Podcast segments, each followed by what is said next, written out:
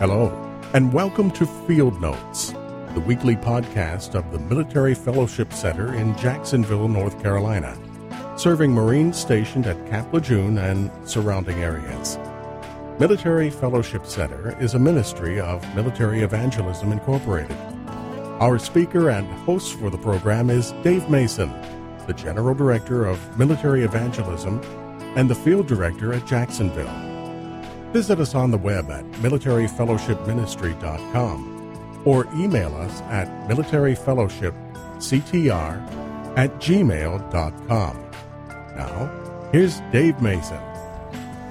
John chapter 6, starting in verse number 52 this week.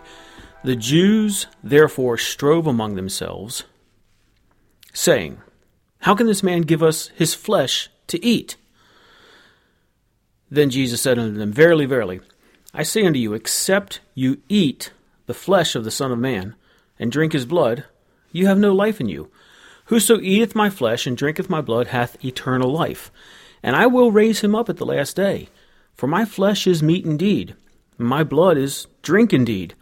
He that eateth my flesh and drinketh my blood dwelleth in me, and I in him. As the living Father hath sent me, and I live by the Father, so he that eateth me, even he shall live by me. This is that bread which came down from heaven. Not as your fathers did eat manna and are dead. He that eateth of this bread shall live for ever. These things said he in the synagogue, as he taught in Capernaum. This week, Jesus is finishing up this sermon that he has been preaching now all through chapter six, it seems. Uh, and he's he's been teaching, and we're in the fourth week or so of him teaching about the bread of life. This is him teaching on this subject. I am the bread of life, and he's he's reiterating the same truth he's been saying over and over again, but nobody's hearing it. And this is a passage that has been maligned, misinterpreted for 2,000 years. It's been used to support the man made doctrine of transubstantiation, a false doctrine that says that the elements of the Lord's Supper become the actual body and blood of Jesus Christ once the priest prays over them. And nothing, my friend, could be further from the truth. This is Jesus giving the culmination of his teaching about being the bread of life. He's showing us, in a spiritual analogy, he's showing us that there must be a personal, intimate, and intentional contact with the Savior in order to obtain salvation. And so we pick up in verse 52, and it says, After he said all these things, after Jesus had been teaching and preaching and showing all these things, the Jews strove among themselves. That means there was a fight. It's the same word in James 4 2, which says, You lust and have not, you kill and you desire to have, you cannot obtain, you fight and war, yet you have not because you ask not. So this is, the Jews are in a fight. There are some, I believe, among them who believe what Jesus is saying, but many, if not most, do not believe. So there's a fight over his teachings. They're getting fighting mad over what Jesus is teaching here. And their problem is our problem. They looked at the Word of God as being about physical instead of spiritual issues. They were ignorant of the spiritual truths Jesus was speaking to them. And those listening to Jesus knew the law. They knew that eating human flesh or any kind of blood ingested is a forbidden act. Genesis 9 3 Every moving thing that lives shall be meat for you, even as the green herb have I given you all things. But the flesh with the life thereof, which is the blood thereof, you shall not eat. God says, Life is in the blood, you cannot eat blood. Leviticus 17:10, speaking of the ceremonial aspects of the, the temple and such, uh, the Lord says, "And whatsoever man there be of the house of Israel or the strangers that sojourn among you that eats any manner of blood, I will set my face against that soul that eats blood. I'll cut him off among his people. For the life of the flesh is in the blood. And I've given it to you upon the altar to make an atonement for your souls.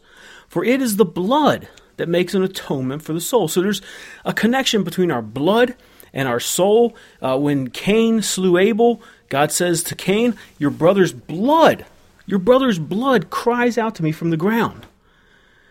And so there's this connection there between our blood and our souls. And God says, Do not drink blood, do not consume blood. It's the life of the flesh. But the Jews, like us, are thinking religious activity when Jesus is saying, You must eat my flesh and drink my blood. They're not talking about the same thing. They're not thinking about spiritual truths.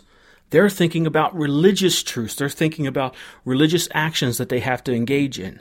It's Passover when this conversation is taking place. And though the Lord's Supper is no way in mind here, the Passover is. Jesus is trying to remind them of the spiritual significance of spilling the blood and eating the flesh of the Passover lamb. He's trying to get them to understand that He is the sacrifice. He's going to allow His body to be broken. He's going to shed His blood for us. And as the Jews ate the Passover lamb symbolically, taking into them the promise of God, Jesus is trying to teach here that there has to be an appropriation. There has to be a personalization. The gospel has to be taken into a person, has to be received by a person in order for it to take effect. Let's go back to the Passover for a moment. In Exodus chapter 12, verses 1 through 13, we get the story of the Passover. Here's what it says And the Lord spoke to Moses and Aaron in the land of Egypt, saying, This month shall be to you the beginning of months, it shall be the first month of the year to you. Speak unto all the congregation of Israel, saying, In the tenth day of this month they shall take to them every man a lamb, according to the house of their fathers, a lamb for a house. And if the household be too little for the lamb, let him take his neighbor next to his house to take it according to the number of souls. Every man according to his eating shall make your count for the lamb. So you have to have enough people to eat the whole lamb in order to do the Passover. Here's why. The lamb shall be without blemish, verse 5. A male of the first year. You shall take it out from the sheep or from the goats, and you shall keep it until the fourteenth day of the same month, and the whole assembly of the congregation of Israel shall kill it in the evening. And they shall take the blood, and strike it on the two posts and on the upper door posts of the houses where they shall eat it. And they shall eat the flesh that night, roast with fire and unleavened bread, and with bitter herbs they shall eat it. Eat not of it raw, nor sodden it all with water, but roast with fire, his head and his legs, and with the purtenance thereof. You shall let nothing of it remain until the morning, and that which remains of it shall in the morning be burnt with fire. And thus shall you eat it with your. This is how you eat it: with your loins girded, with your clothes on, with your, with your ready for battle, with your shoes on your feet, your staff in your hand, and you'll eat it in haste. It's the Lord's Passover. For I will pass through the land of Egypt this night and I will smite all the firstborn in the land of Egypt, both man and beast, and against all the gods of Egypt I will execute judgment. I am the Lord. And the blood, the blood that they spattered on the doorposts and lintel of their, of their house, the blood shall be to you for a token upon the houses where you are. And when I see the blood, when I see the sign of the blood, I'll pass over you, and the plague shall not be upon you to destroy you when I smite the land of Egypt. Now we read the Jewish literature and we read the the the um, midrash and the commentaries, the the um, Talmud commentaries on this. We understand that the, the the man of the house was to take hyssop, which was what the priest would later take in the tabernacle and in the temple to sprinkle the blood, and they were only allowed to hit the door twice. They they were allowed to they had to dip the hyssop in the blood once, strike the door hit it twice, and hit both doorposts at the same time. So they had to hit the top, the lintel, then they had to hit the two sides at once. So they had to swipe across. And God said, When I see the sign of the blood dripping down the middle and crossing over the middle, when I see the cross made in blood on your door, I'll pass over you. You see, the blood needed to be applied to the home the dwelling place of the people, our body. That is sin's atonement, the blood. The flesh of the animal needed to be eaten. The life of the flat of the sacrifice had to be appropriated and internalized, personalized. And in the same way, Jesus needs to be internalized, appropriated. But more than that, what Jesus was offering, here in John chapter 6 was not just a pass on judgment for a night, like the first Passover, for a day, for a year, like the blood of the lamb sacrifice in the temple provided. Jesus was and is to us today offering a means to receive permanent, eternal forgiveness and deliverance from our sins. The Passover lamb brought physical deliverance. The Lamb of God that takes away the sin of the world, John the Baptist said. He, Jesus Christ, he brings soul deliverance. I remember when you were younger, you heard that old saying. Maybe your mom would say it to you, you are what you eat, trying to get you to eat good foods. If you eat a lot of bad foods, what happens to you? Well, you get big, you get unhealthy, you have all sorts of problems. You are what you take into your body. Jesus is telling us that as we take food into our bodies and it changes us, so we must allow Him into the innermost of our being so He can change us. It's like anything. Whatever you consume eventually consumes you.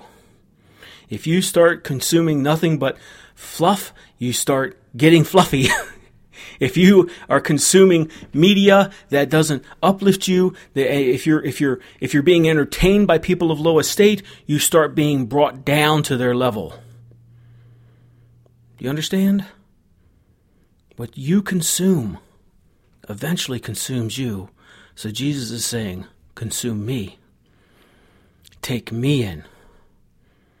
He tells his own disciples after this, after our passage today, and we'll get into it in the next podcast, but he tells his own disciples because he knows that they're offended by what he just taught. he's trying to tell them, he says, Look, this is spiritual teaching, not fleshly teaching. John 6 63. It's the spirit that quickens. The flesh profits nothing. The words that I speak to you, they are spirit and they are life. Fellas, listen to me. I'm not talking about cannibalism. I'm not talking about violating the scripture. I'm talking about an internal change. So, how can we know for sure that Jesus is speaking figuratively here and not literally? Well, if you look at the passage closely, we know that he's speaking over and over again about life. Listen to what he says in these verses. If you don't eat and drink, you have no life in you. If you do have eternal, if you do, you have eternal life. He says, The living Father sent me, and I live by the Father. He says, Those that ate manna in the, in the desert are now dead, but if you eat the bread I offer you, you shall live forever. Hmm. Let's note a couple scriptures. We've got a short podcast this week. Let's note a couple scriptures, and I'll be done. Listen to this Romans 1:16 and 17. For I am not ashamed of the gospel of Christ, for it is the power of God unto salvation to everyone that believeth, to the Jew first and also to the Greek. For therein is the righteousness of God revealed from faith to faith, as it is written, The just shall live by faith. There's life. How do we live our life? By faith. Romans 10:17. So then faith comes by hearing, and hearing by the word of God. So how do we get the faith that we live by?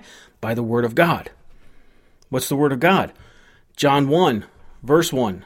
In the beginning was the Word, and the Word was with God, and the Word was God. Verse 14, and the Word was made flesh and dwelt among us, and we beheld his glory, the glory of the only begotten of the Father, full of grace and truth. And so to eat the flesh and drink the blood of Jesus means to hear and appropriate his word, to take his teaching into yourself, to take Jesus himself into your heart by faith. Drinking the blood, eating the flesh of Jesus Christ is not taking a little wafer, taking a cup of grape juice, saying a prayer. The Lord's Supper has absolutely nothing to do with your salvation. If it did, it would be a work. And then you would have a part in your salvation. And Ephesians chapter 2, verses 8 and 9 says, For by grace are you saved through faith, and that not of yourselves. It is the gift of God, not of works, or else men would boast. And then in verse 10 it says, For we are his workmanship, created in Christ Jesus unto good works. The works don't save us. The works show we're saved. We don't work to make God love us so that He'll take us to heaven. We work because we've accepted Jesus Christ into our hearts and our lives, and He has saved our souls, and out of gratitude we do things for Him. That's the work. But if it were walking to the front and taking a little wafer on your tongue and taking a sip of wine, and, and that would save you for the week, then why did Jesus Christ die on the cross? What's the point? if we have to re crucify him every week, if we have to take the sacrifice every week, then the sacrifice is not once and for all. But my Bible clearly says that Jesus died once, never to die again. And so there's no work you can do to make the Father pleased to take you to his own. His Son did all the work. And it is eating his flesh, it is drinking his blood spiritually it is making him a part of yourself, of who you are. It is taking the person of Jesus Christ and making it a part, the best part of our very heart and life. That, my friend, is salvation. Do you have it today? Do you know for sure that heaven is your eternal home? If you don't, it's the simplest thing in the world. Jesus did all the work for you. You don't have to do anything except accept. That's it. It's it's ABC. It's accept the fact that you're a sinner in need of a savior. If you don't think you need a savior, then why would you come to Jesus? But you need a savior. We all need a savior. Even Mary, the mother of Jesus, called him my savior. She needed to be saved. She was a sinner. She needed salvation like the rest of us. Everyone needs to be saved. So accept that fact. Accept that you were born in sin and you enjoy it and you've stayed in it. You've lived your life according to your rules, not God's. If you'll accept that and believe in your heart that Jesus Christ came to this earth and lived a perfect, sinless life, went to the cross willingly, shed his precious blood, and gave up his ghost on your behalf, and was buried, and on the third day, he physically rose from the grave. If you believe that, if you'll take that into your heart, confess Christ as your Lord and Savior, you'll be saved. That's all it takes. That's all it takes.